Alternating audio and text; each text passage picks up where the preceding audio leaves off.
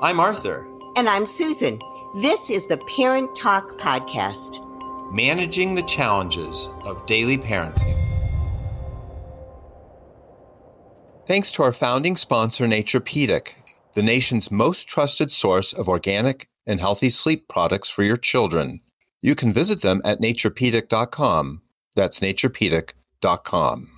So, welcome back to Parent Talk. And we had such a robust response to our first conversation with Dr. Andy Garner, our friend and longtime colleague, that we thought we'd share the joy by extending it this holiday season to a second episode on talking about relational health. So we're thrilled to have Dr. Andy Garner back, who's one of the leaders in the field of relational health. He brought the concept of toxic stress and discussion of adverse child events to the forefront of the pediatric profession, is now leading the way with his revision of a policy paper that's come out and revision of his book on thinking developmentally, which is in the works. So it's great to have you back, Andy. Arthur, it's always great to talk to you. So last time we did a pretty good look at the biology of relationships and why they're so powerful and important. So we want to devote a session here on parent talk to something that I think every parent alive has struggled with from time immemorial and certainly struggles with today. And that is if you miss a line, if you go out of sync, how do you repair the relationship? And in, in particular, common ways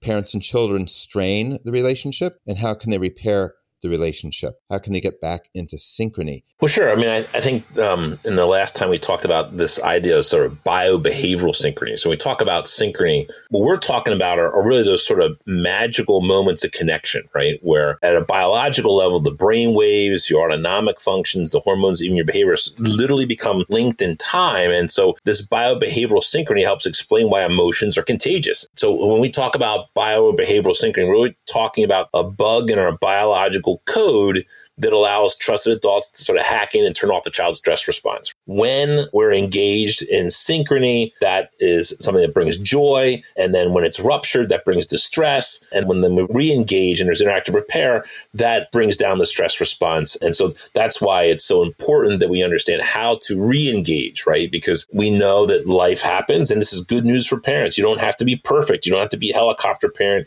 You can't always be in sync. And in fact, there's data that it's actually is good to have some short lived ruptures because that promotes distress tolerance and resilience over time. And so the point is that that positive synchrony is important because it builds trust in the attachment, but it also buffers adversity and promotes sort of uh, the distress tolerance as a parent, I think the temptation is to think that you somehow need to, you know, really discipline and teach and have lectures and that sort of thing. The truth is for young kids, they live for engagement. They live for your attention, right? And so you don't have to have negative attention. All you have to do is just basically, basically turn away for a little bit. That's enough for them to say, I don't like this feeling. I'm not going to do that anymore. Yeah, I think I've always said that uh, for young children, the currency of the realm is parental attention. That's worth That's more, it.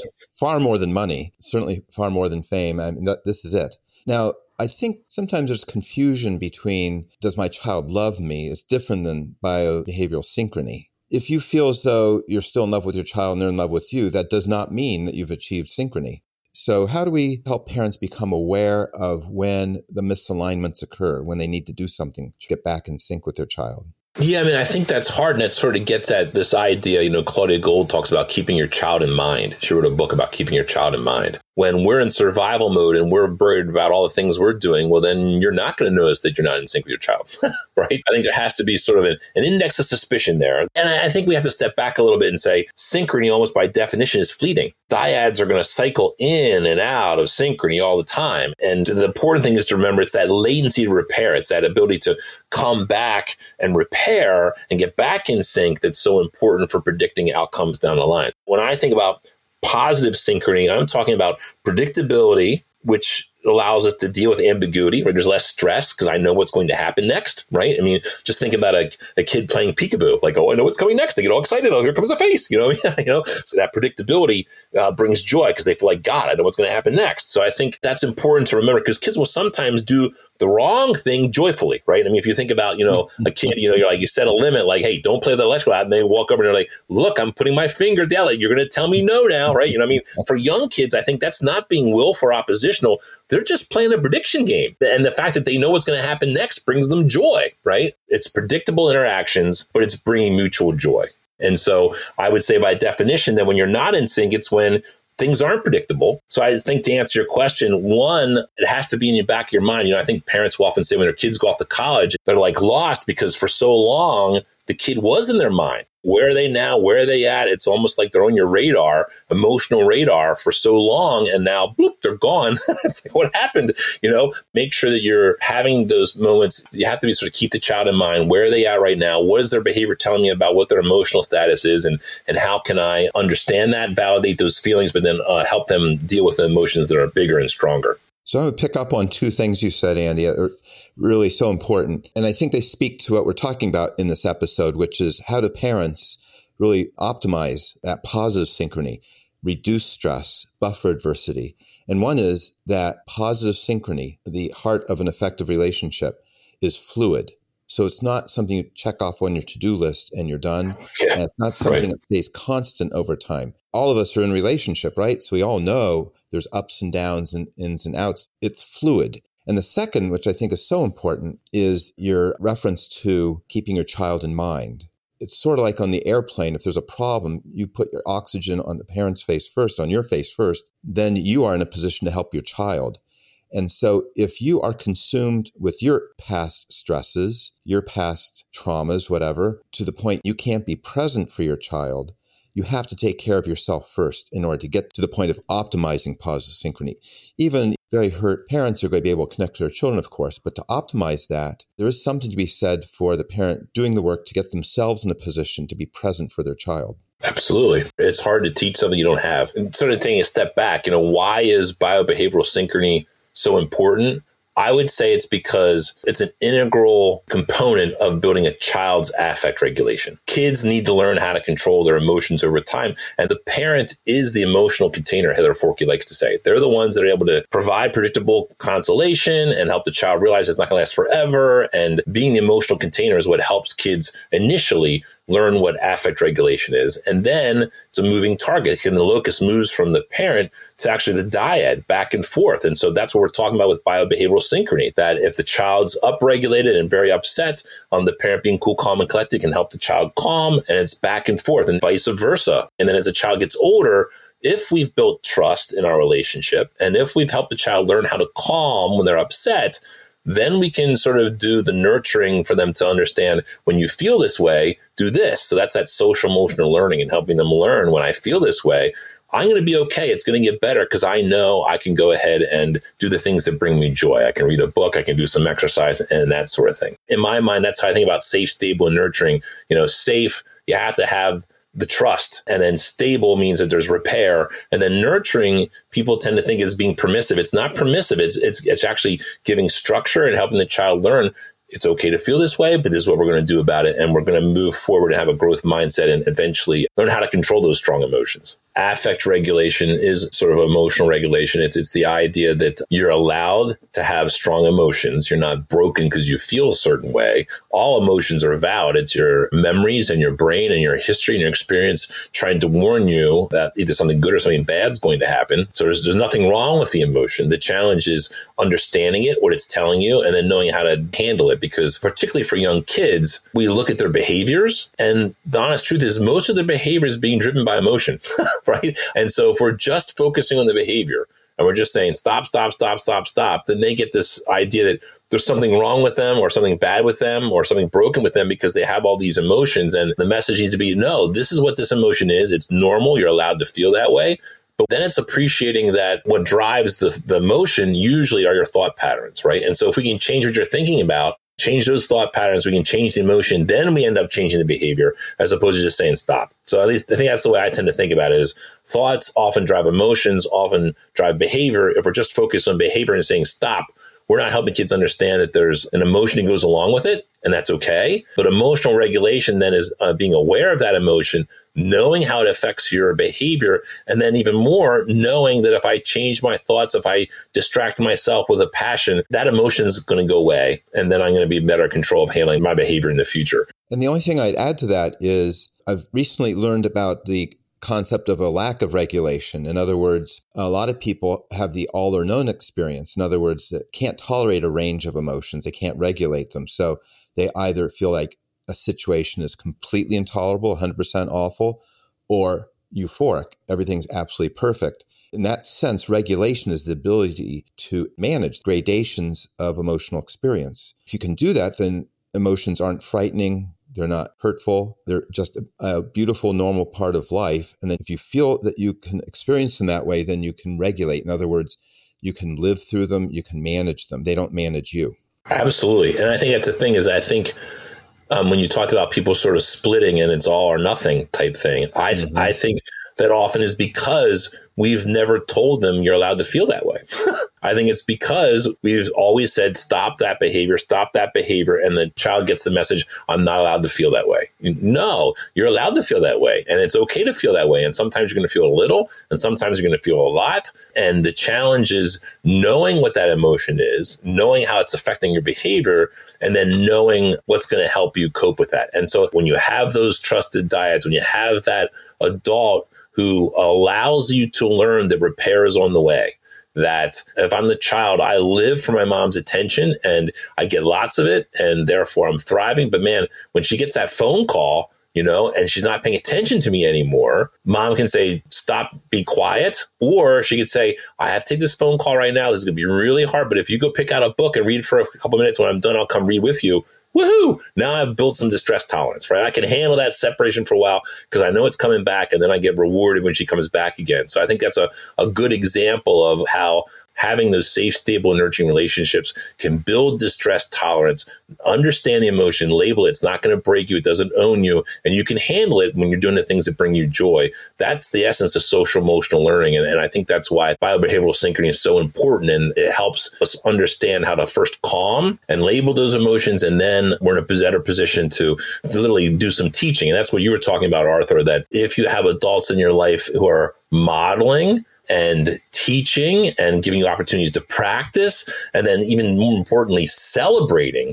that emotional intelligence when they see it. Emotional intelligence can be learned. Affect regulation can be learned. It's a skill like any other skill. The difference is if you're really bad at math, we give you a tutor. And if you're bad at emotions, we give you a prison cell, right? And so the challenge is how how do we basically it's, it's sad, but it's really it's it's really true. So the point is that, you know, emotional regulation can be learned, but as a society, how often do we see that put on a pedestal? Right? How often do we see emotional regulation on the evening news? You know, like someone did a great job today hailing their emotions and nurturing that child. No, it's all conflict. Conflict is what sucks us in. It's like, you know, watching a slow motion disaster and we just can't stop looking at it. We don't do as a very good, as a society, do a very good job of celebrating the modeling, the teaching, and the celebrating of the positive social emotional skills. So this example with a phone brings to mind some questions Susan wanted us to ask. She regrets that she was unable to join us today. I know she would love this conversation, but she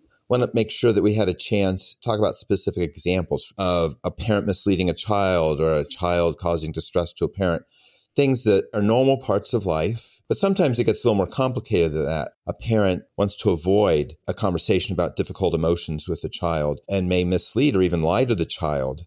And that causes friction and separation. And the question is, how do you recover from a mistake like that? Yeah, I think that's really, really tricky because I think I, there's several factors involved there. I mean, obviously, it's all about the context and it's all about the intention, right? I mean, is this really intentional to harm? Or was actually intention to try and protect? And regardless, it all comes back to trust. When I talk about safe, stable, and nurturing, those are almost code words for trusting, ability to repair, and having structure. you know what I mean? Um, and so we need all of those, right? And if we don't have trust, there's no learning. There's, there's, because I don't, I'm not sure what you're telling me is true. I'm not sure I believe it. I'm not going to learn anything from you. So it really, really starts with trust. There's a difference between like intentionally lying and misleading versus, you know, a fable about the tooth fairy or something like that. I mean, I think that you still have to leave room for wonder and mystery, right? And so I think in my mind, at least it comes down to intentionality. Like, is it that I'm uncomfortable with it or I don't think you can handle it? Those are two different things. Do you know what I mean? But regardless, to repair the trust begins with an acknowledgement, right? There has to be an acknowledgement of the breach. There has to be an apology, a recognition, a reconciliation, and then an attempt to repair. You know, I think a lot of times, again, we think, well, we want our kids to do that. Well, where are they going to learn that unless we're modeling it for them? Unless we're able to step back and say, I am sorry, I got upset. I should have given myself a timeout. I should have walked away and not said anything, calmed down before I said something. I'm sorry, and I'm going to try and do better the next time. And that is modeling for them a growth mindset. It's modeling for the child that I am willing to look inside and say, I didn't do something particularly well, and I'm going to work on it. And because I care about you, I'm going to keep working on it, and we're going to work on this together. That's repair, right? Repair is acknowledging that the other person's perspective was valid and that you did something that was wrong and that you're going to try and do better in the future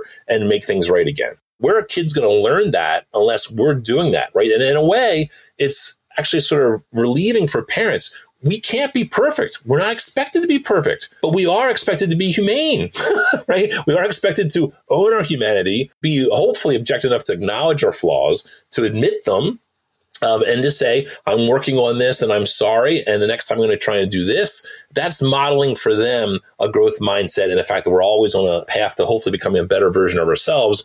If we're doing that, then hopefully that's what our kids will do too. And that goes the other way, of course, too, because it turns out children are humans too, right? So just as we err, our children make mistakes too, of course. And I think as parents, it's a little more entertaining to talk about how children make mistakes. So this example may be less stressful to hear, but let's say a child, uh, they're struggling over food, let's say, and the parent wants them to eat some peas, and the child stuffs them inside the couch cushions and says, I finished my meal. And now the child's misled the parent now, in our first example, we have a, an adult who has the ability to think about what we just discussed conciliation, reconciliation, and talking about growth and repair. But what about the five year old who does this? They don't have that broad horizon to do that. Parent discovers the peas in the couch. What's the best approach to helping repair the uh, synchrony that we seek in that situation? Well, I, I think again, it depends on the, child's age, and that's the where it gets tricky, you know, and, and how mature the child is. Certainly, the uh, five year old is one where we can certainly talk about how it made me feel. I'm sorry you chose to do that. That made me sad because I trusted you. I thought that we had an agreement, and now you broke that trust, and that's really hard because now I'm not sure I can trust you. So uh, let's try and do a better job next time. I understand why you did that. you know what I mean? I understand you don't like them you know? But when you're deceitful and trying to trick, then there's a, a, lack of trust. These are really hard because it really depends on the child's developmental and cognitive skills, right? You know I mean? The older child, you can certainly talk about those sorts of things. For a younger child, we still have to be the emotional container and not lose it, right? Yes. Uh, and be able to say, owning our feelings. Again, we're going to model for them. You know, I'm sorry you chose that, that. That's really disappointing. You know what I mean? That that's probably enough for a younger child. As ch- as children get older, then we can start talking about the concept of trust and how that's important. And that if if I were to deceive you, that probably wouldn't make you feel very good. And it makes me feel sad too. And then as the kid, as children get older, certainly for a young child, you're not getting an apology. you know what I mean? But as you get older, then modeling that, saying, you know, saying you're sorry makes a big difference. That makes me feel better. But part of an apology is that I'm going to try and do better implicit in an apology is I have a growth mindset, and the next time I'm going to try and do better, and this is how. And so that those are the type of apologies we're giving. You know, I'm sorry. The next time I feel that way, I'm going to try very hard to do this. If we're doing that for our children, then hopefully they'll also learn. I'm sorry. The next time I will, you know, whatever. That's the hope is apology and then growth mindset. I think is really important. They go together. So as you were talking, it occurred to me that things Susan and I have talked around we haven't talked about peas in the couch ever before, but we often try to turn the solution of the problem back over to the power of the child. And so in this situation, we might say something like, I see that you put peas in the couch. Can you share some ideas with me about why you felt that was important to do that? Give the child a moment there to come up with an explanation. They were scared that we'd be angry if we said we didn't want to eat the peas, you know, whatever the reason the child has, but let them construct their scenario and then we can come to them and say, is there another way we can meet that need or address that fear besides stuffing them in the couch? And then help the child develop their own set of possibilities. That's something Susan and I talk about a lot. And I think it fits with this idea of repair. That approach gives the child a framework of trust, if you will. So inside this calm conversation with the child, the child's given a chance to explore other ways to handle the situation. And then that gives them a chance to regulate. In other words, they have options to weigh and ideas to think about, and they feel safe to explore things with you. You know, I think, I mean, I, what you're saying that reminds me of the work of Ross Greene, right, where he talks a lot about collaborative problem solving. That example is a great one for a kid who's older. Do you yes. know what I mean? Uh, yeah. I worry about the little kids particularly ones that have great imaginations because mm-hmm. you know you'll say well how'd they get here? And they'll confabulate. They'll come up with something oh well the dog put them there or the monster did this or whatever you know? And i think parents then sometimes get further annoyed because they think that again that's intentionally trying to be deceptive.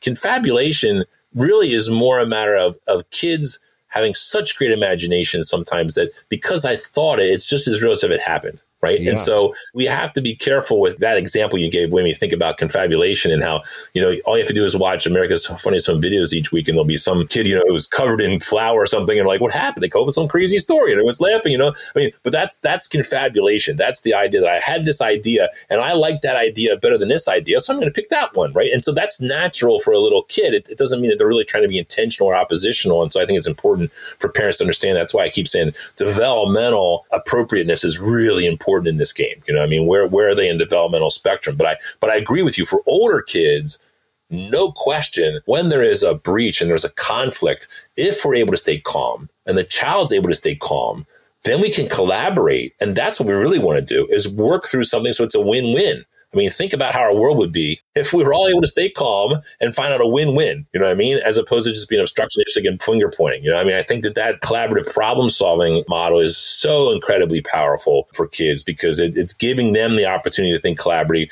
giving them to think outside the box, and they'll come up with some creative solutions that we wouldn't even dream of, even better than we were thinking. And then they've owned it. They got skin in the game. They they came up with that solution. So I think you hit on something really important there with collaborative problem solving. But before you can get to that point, we need to be calm in order for the child to be calm. And then you have that safe space where the collaborative juices and the synchrony start flowing. And that's the magic stuff.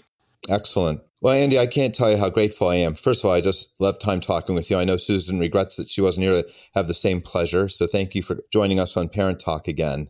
And I'm really glad we had a chance to revisit the power of the relationship and to take a little deeper dive into specific situations where parents and children may misalign with each other and how do they repair and the importance of a parent having their emotional intelligence at hand when they work with their kids, knowing when they're in bio emotional synchrony and how to restore it when it inevitably flows back and forth together and apart.